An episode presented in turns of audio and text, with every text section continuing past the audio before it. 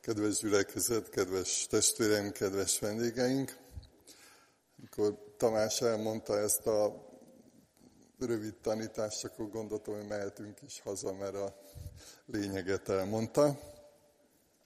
De hát neki nem volt annyi ideje, mint amennyi most nekem lesz, úgyhogy e, mégis maradhatunk egy kicsit, és reméljük ez a vetítés is rendeződött, valami kis pipa véletlenül bekerült, érdekes, hogy milyen kis, egyszerű kis probléma okozhat ilyen zavart a vetítésben.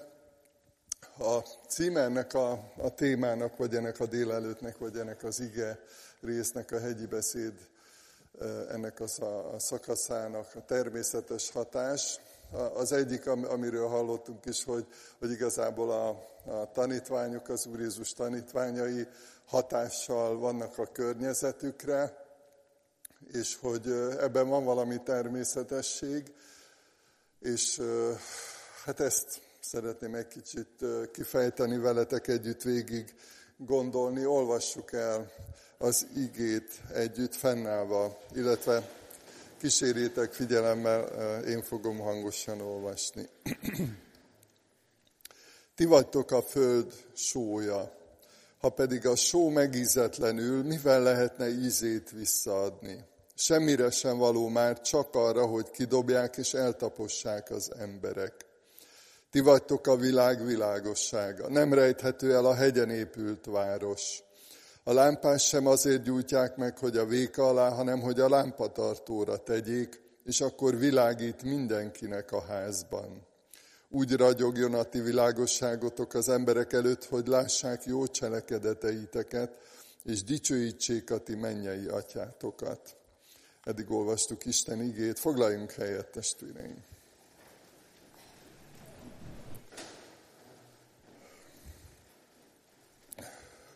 Négy kérdést, illetve gondolatot szeretnék megosztani veletek.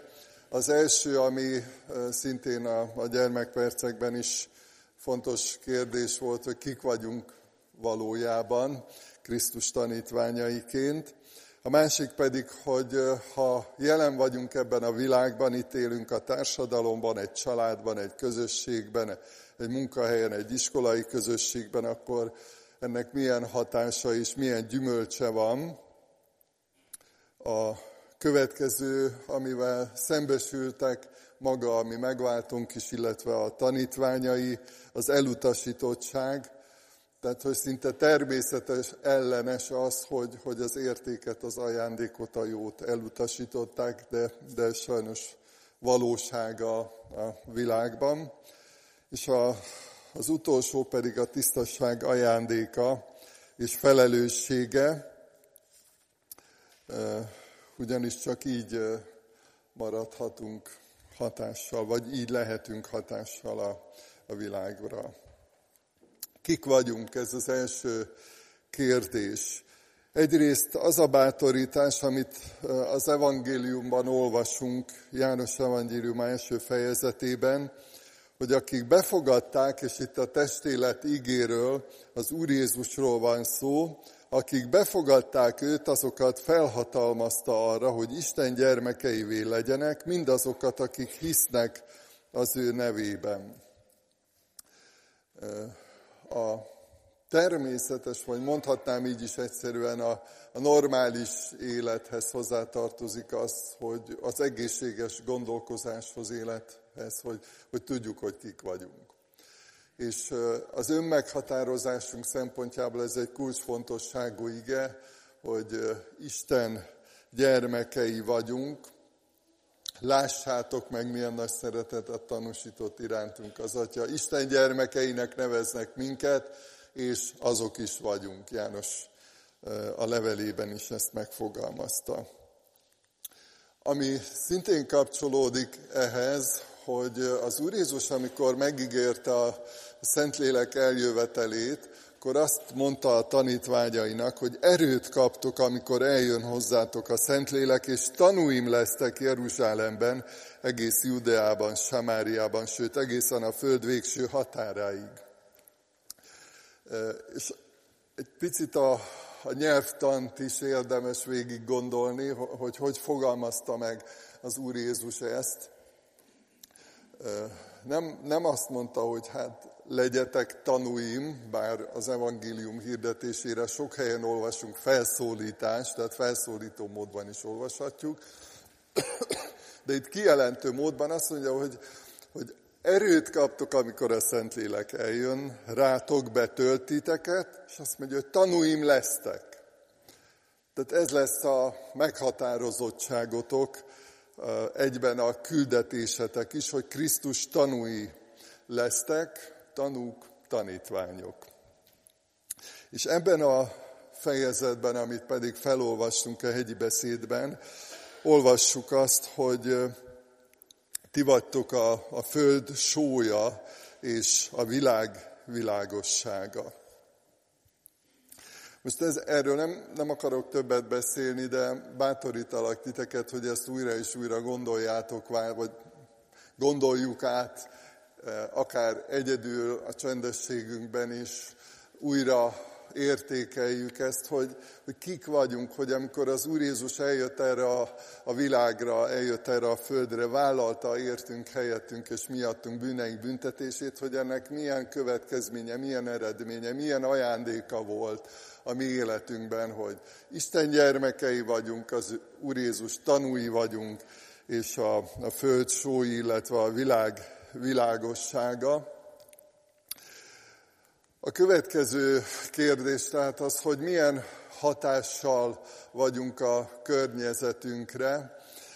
Minden ember van valamilyen hatással a környezetére, és nyilván az az érték az, amit Jézus Krisztus személyében, a vele való közösségben mi megkaptunk, ajándékba kaptunk, annak van hatása, van következménye az életünkben. Méghozzá kétféle az egyik mondhatnánk azt, hogy ösztönös vagy önkéntelen, mint ahogy láttuk is itt az illusztrációban, hogy amiben benne volt a só, az teljesen más hatással volt a főtojásra, mint amiben nem volt benne.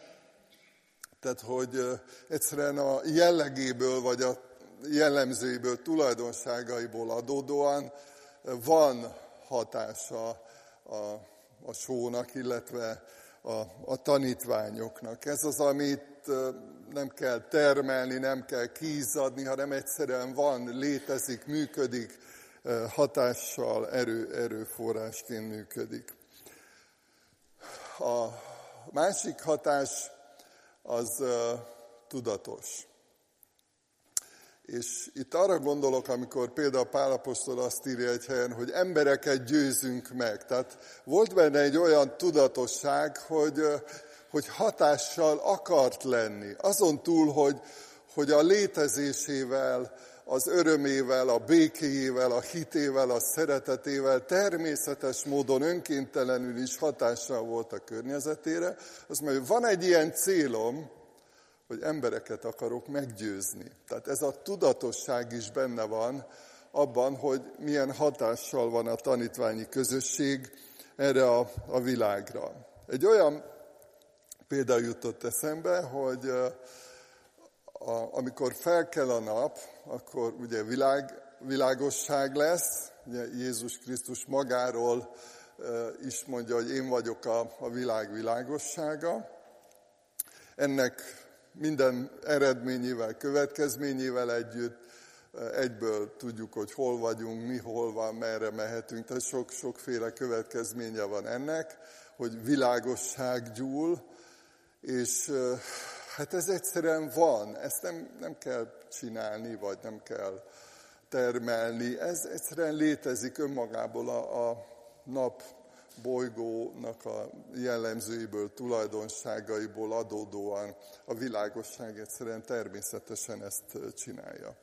Aztán a héten olvastam egy elgondolkodtató cikket a, a díszkivilágításokról, meg hát itt a karácsonyi fényfüzérekkel kapcsolatban is valaki elkezdte számolgatni, hogy mennyi áramot fogyaszthatunk el ilyenkor, mondjuk november-decemberben, amikor ezek a dísz, díszkivilágítások már megjelennek. Vannak, ahol már szeptember óta a világnak vannak olyan részei.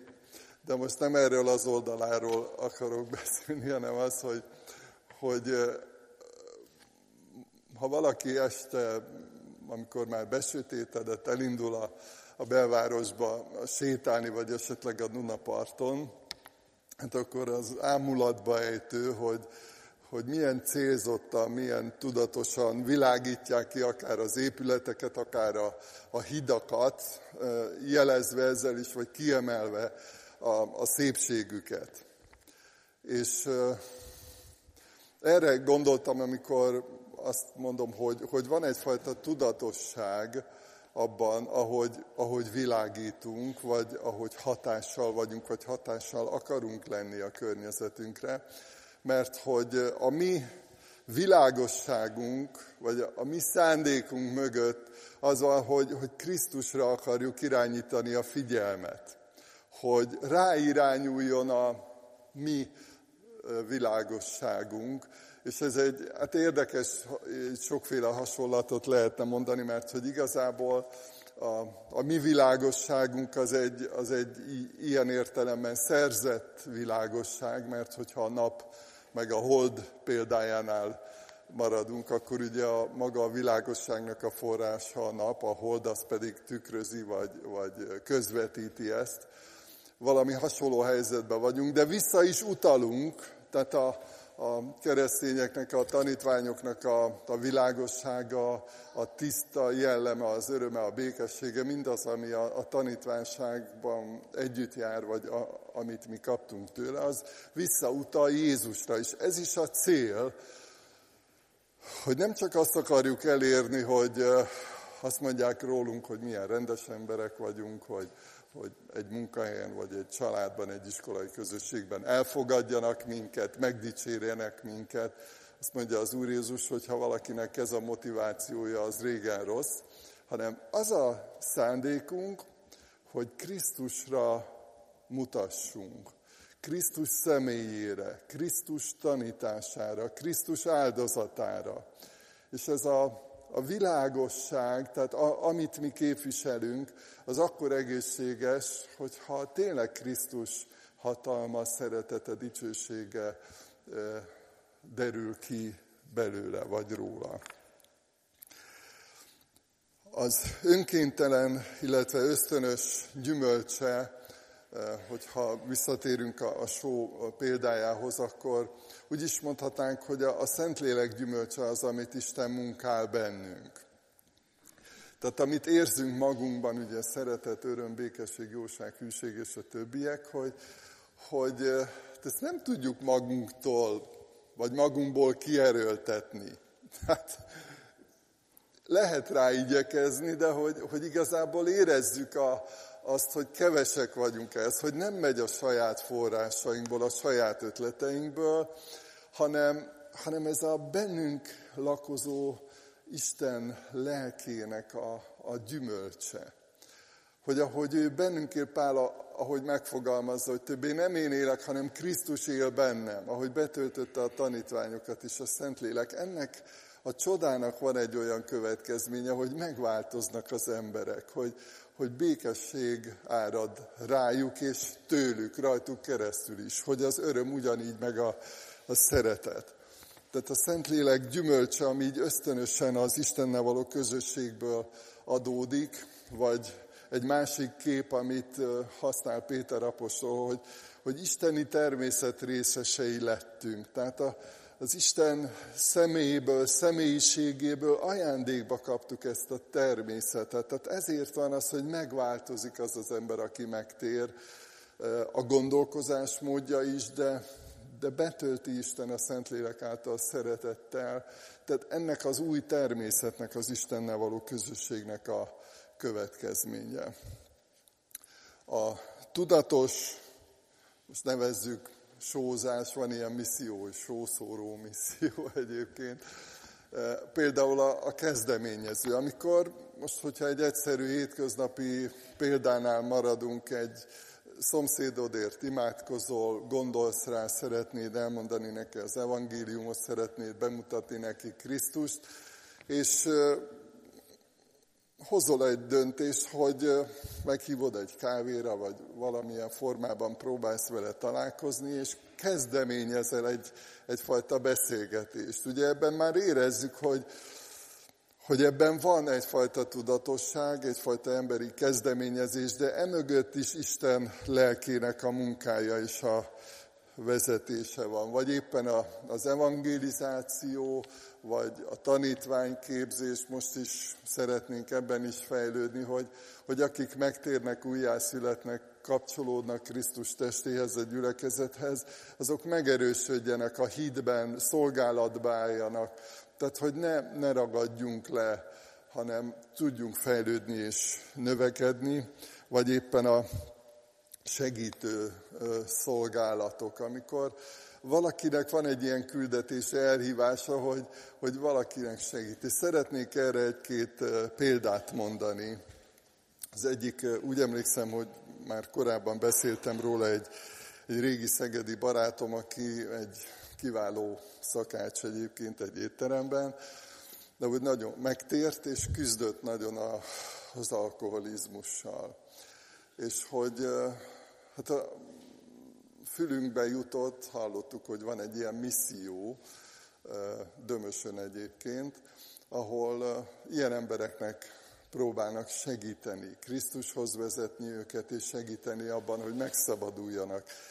És hát imádkoztunk, gondolkodtunk, nyilván családja is volt, sok kérdés felmerült, hogy most akkor két hétig, vagy nem is tudom, egy hónapig meddig volt ott, hogy, hogy mi lesz otthon, meg, meg a munkájával, de aztán úgy alakult, hogy sikerült, és két hét múlva úgy jött haza, hogy megszabadult, teljesen abstinens lett, és, és Krisztus követője azóta is. Néha ugye a Facebookon is szoktam követni a régi barátaimat is, és látom, ahogy benne van a misszióban, ott az egyetemi misszióban is segít meg. Tehát, hogy annyira jó, amikor, amikor van egy ilyen elhívása valakinek, vagy akár egy közösségnek, hogy, hogy szeretne így segíteni ez igazi tartósítás, amikor valakinek segítünk a szabadulásban, a gyógyulásban, és nem pusztul el az alkoholizmusában, nem beszélve arról, hogy, hogy ehhez mik kapcsolódnak az emberi kapcsolataiban, illetve a, a magánéletében. Vagy egy eh, Cseri Kálmán testvér egyik igehirdetésében eh, beszélt egy eh, egy férfiról, aki egy olyan munkahelyen dolgozott, ahol csupa, csupa férfi volt, és hát beszélgettek a nőkről, ugye előfordul az ilyen-ilyen körben, és hát egy darabig így idegesen egyre nyugtalanabbul hallgatta a véleményeket, meg a történeteket, meg a kalandokat, és akkor egyszer csak mondta, hogy hát ő 27 éve megnősült, Isten előtt megfogadták egymásnak, hogy szeretik egymást a feleségével, azóta is így van, és 27 éve is szerelmes a feleségébe, és csak ennyit elmondott. Aztán egy kicsit elcsendesedett a társaság, de az volt az érdekes, hogy eltelt két nap, és egyszer csak felhívta ez a kollégája, az egyik kollégája ebből a csapatból, hogy, hogy szeretne vele találkozni és beszélgetni. És hát elmondta ez a kollega, mikor végül is találkoztak, a feleségét is elhozta egyébként a kollega, hogy, hogy mostanában sok gondjuk van, sokat veszekszenek, nem nagyon tudnak megegyezni dolgokban, és hogy, hogy szeretne segítséget kérni, hogy ezt hogy csinálják, hogy 27 éve ilyen jól működik a, a kapcsolatuk. És, és hát ebből a, az egy kis rövid bizonyságtételből, hogy 27 éve jól vagyunk, ebből alakult egy ilyen házassággondozó szolgálat. És, és egy, ez az, amikor valaki tudatosan, bátran vállalja azt, amit Krisztus tett vele, és lehet, hogy egyedül van, nagyon sokszor járhatunk így egy ilyen nagyobb közösségben is, de hogy, hogy mégis itt előkerül a tudatosságnak a felelőssége, hogy ha, ha Krisztus tanítványai vagyunk, akkor ezeket bátran fölvállalhatjuk. És még egy példát szintén Cseri Kálmán testvér írja az egyik idős testvérőről, aki egyébként négy gyerekkel özvegyen maradt fiatal korában, nagyon nehéz élete, nagyon nehéz sorsa volt, de egy nagyon mélyen hívő testvérnő volt, és az élete végén nagyon beteg lett, kórházba került, és Cseri Kálmán testvér leírja, hogy, vagy elmondta, hogy ment meglátogatni ezt a testvérnőt, és hát már üres volt az ágya, és hát kiderült, hogy hogy meghalt az éjjel. És azt mondta, hogy mindenki sírt a korterembe. És akkor így elkezdtek beszélgetni az emberek, hogy, hogy egyszerűen nem tudják, hogy mi volt ebbe a nénibe, aki meghalt, de hogy mindenkit megvigasztalt, mindenkivel beszélgetett egy kicsit, mindenkinek mondott egy-két biztató szót, gondolatot, úgyhogy ő már nagyon beteg volt, de egy olyan értéket, egy olyan bizonyságot, egy olyan hitet, egy olyan örömet vitt ilyen betegen is, meg ilyen nehéz múltal a háta mögött, hogy teljesen kétségbe voltak esve a többiek, amikor őt végül is Isten már, már hazahívta, hogy, hogy most mi lesz velünk nélküle. Tehát, hogy a, olyan, olyan gazdagságot hozott a, a kórházi kórterembe. Hát valami ilyesmi a föld sójának lenni. A következő kérdés igazából egy fájdalom, ami, amiről beszél az Úr Jézus, de nem azért, hogy elkeserítsen minket, vagy hogy megállítson, hanem éppen azért, hogy megerősítsen és, és bátorítson. Ti vagytok a világ világossága, és ugye már a napról, a napfelkeltéről az előbb beszéltem, hogy igazából annak olyan ereje van, olyan valósága, olyan hatalma van, hogy ott nincs kérdés, hogy most akkor sötét marad, vagy nem marad sötét. Hát ha kisüt a nap, ott világos van, hogyha felhők nem takarják el, meg hát azon is átszűrődik a napsugár. De hogy az Úr Jézus arra figyelmeztette a tanítványait, hogy kerülhetnek olyan helyzetbe, amikor nem mindenki fogadja örömmel és szívesen az ő szolgálatukat, a bizonságtételüket, a szeretetüket, az örömüket, a, az igazságot, az erkölcsi igazságokat. Vissza, lesznek olyan tapasztalataik, hogy vissza fogják utasítani és nagyon érdekes, hogy miközben a világosság az egy természetes dolog, ugye, ahogy fel kell a nap, természetellenes, ahogy az istentelen világ viselkedik, az istentelen emberek, a, a hitetlenül élő emberek. Azt mondja a, az evangélista, a világosság a sötétségben fénylik, de a sötétség nem fogadta be. Ugye érezzük, hogy ez lehetetlen. Egyébként ugyanúgy, ahogy a, a só megízetlenülése is egy lehetetlen dolog, mert hát a só nem, nem tudja elveszteni az ízét. És mégis az a megrendítő igazság, meg valóság, hogy, hogy a tanítványoknak tudni kell, hogy van, amikor elutasítják őket. Úgy szeretnénk, hogyha minden bizonságtételnek olyan eredménye, olyan következménye lenne, hogy valaki megtér, valaki meggyógyul, valaki megerősödik, valaki hídben tovább lép, vagy szolgálatba indul. Hát ez van a szívünkben, ez lenne a jó, ez, ez van a vágyainkban, de nem mindig történik így. És mint ahogy az Úr Jézus Krisztusnak is számtalanszor szembe kellett nézni ezzel a valósággal, hogy elutasították őt.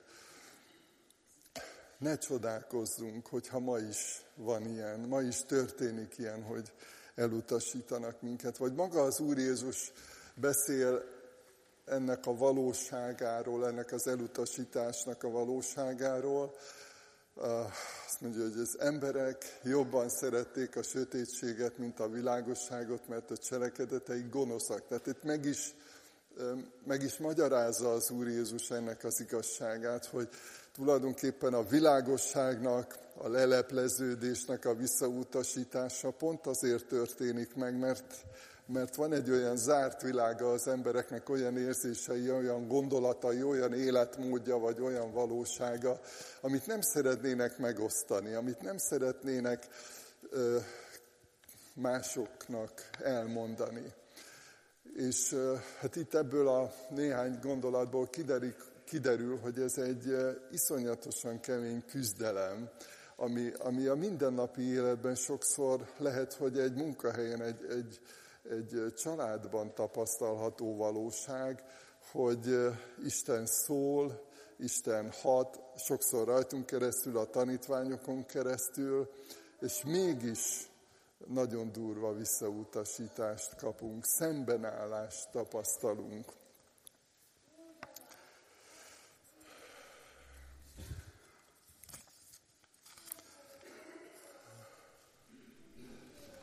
Ha a só megízetlenül, mivel lehetne ízét visszaadni? Semmire nem való már csak arra, hogy kidobják és az emberek eltapossák.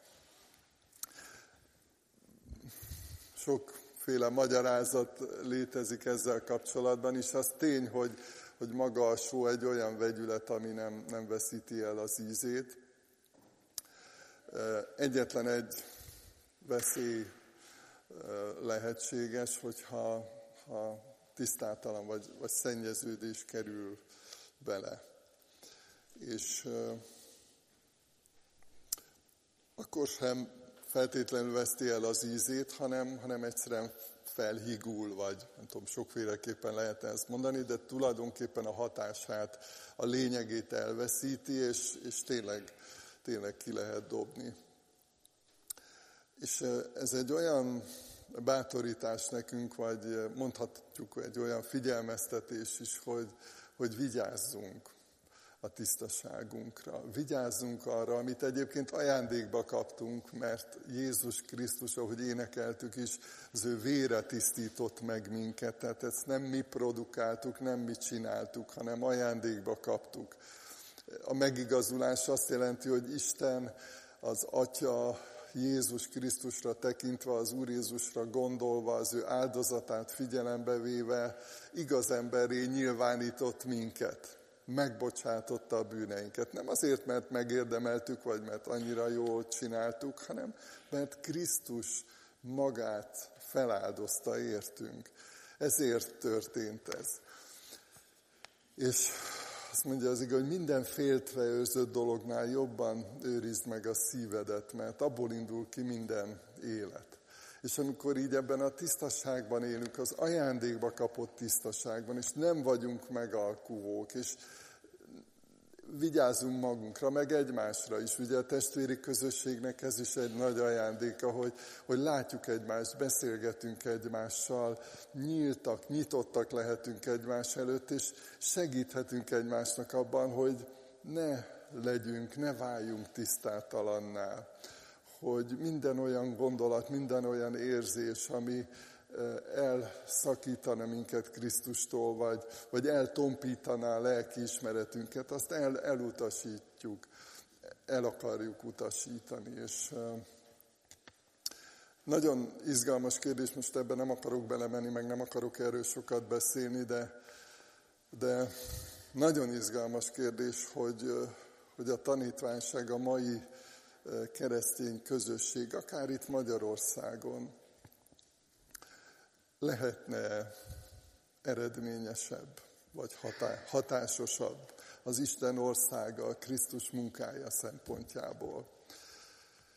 És hogyha ha lehetne, akkor vajon nem az az oka ennek, hogy, hogy nem vagyunk elég eredményesek, hogy, hogy nem vagyunk tiszták. És most itt általában a mai magyar valóságról benne rólunk is, is beszélek.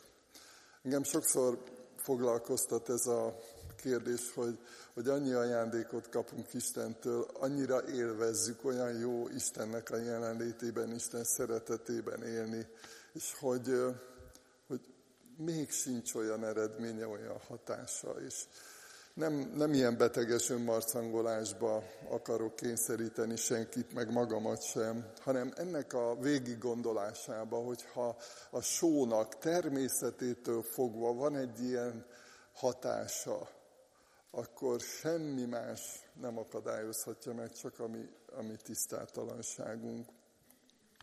Úgyhogy ha Isten arra vezet most, hogy lelepleződtünk, hogy valamit megmutatott, hogy nem tiszta a szívünk, vagy az indítékunk. Nagyon megrendítő, a hegyi beszédben lesz még róla szó, hogy, hogy imádkoztak az emberek, és azt mondja az Úr Jézus, hogy hát nem jól csinálták, mert hogy azért imádkoztak, hogy lássák őket az emberek. Vagy alamizsnát adtak. És azt mondja, hogy azért, hogy megdicsérjék őket az emberek. Hát nem jó a motiváció. Hát csinálták, tehát a vallásos cselekedeteket gyakorolták, de azt nem jó szívvel. Tisztátalan volt a szívük.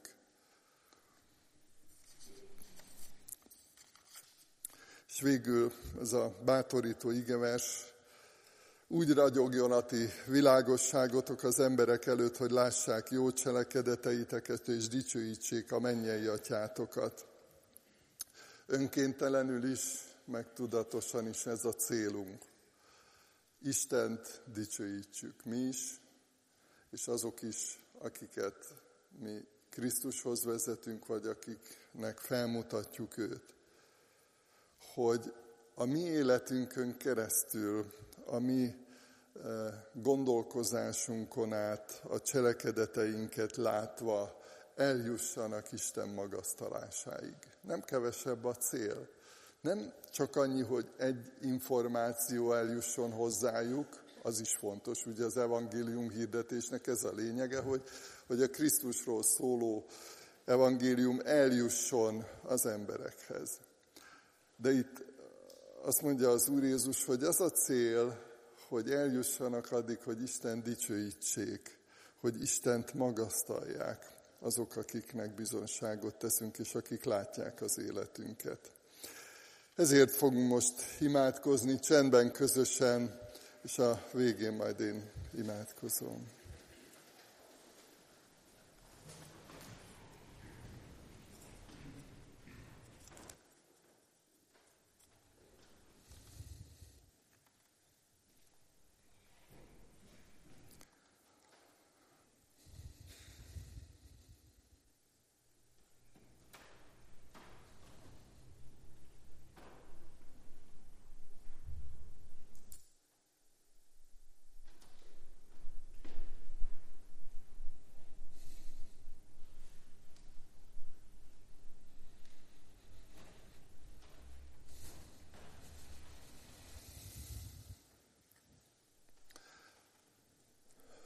Mennyei atyánk, köszönjük neked, hogy örökbe fogadtál minket, hogy a te gyermekeid vagyunk, és köszönjük, hogy felhatalmaztál arra, hogy képviseljünk téged ebben a világban, és köszönjük, hogy te adsz erőt, te adsz gondolatokat, ötleteket, te adsz bátorságot, és te formálsz minket eh, tiszta jellemmé, hogy, hogy hitelesen tudjuk ezt gyakorolni hogy hirdetünk téged és szolgálunk a te nevedben.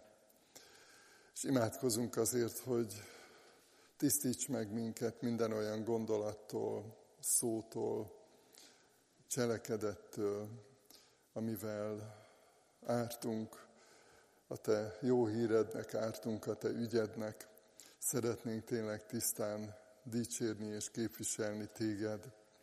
És imádkozunk azért, hogy akik látnak minket, a hitünket, az örömünket, a szolgálatunkat, akik felé bármilyen módon megnyilvánulunk, eljussanak addig, hogy, hogy téged magasztaljanak. Amen. Az énekkarunk.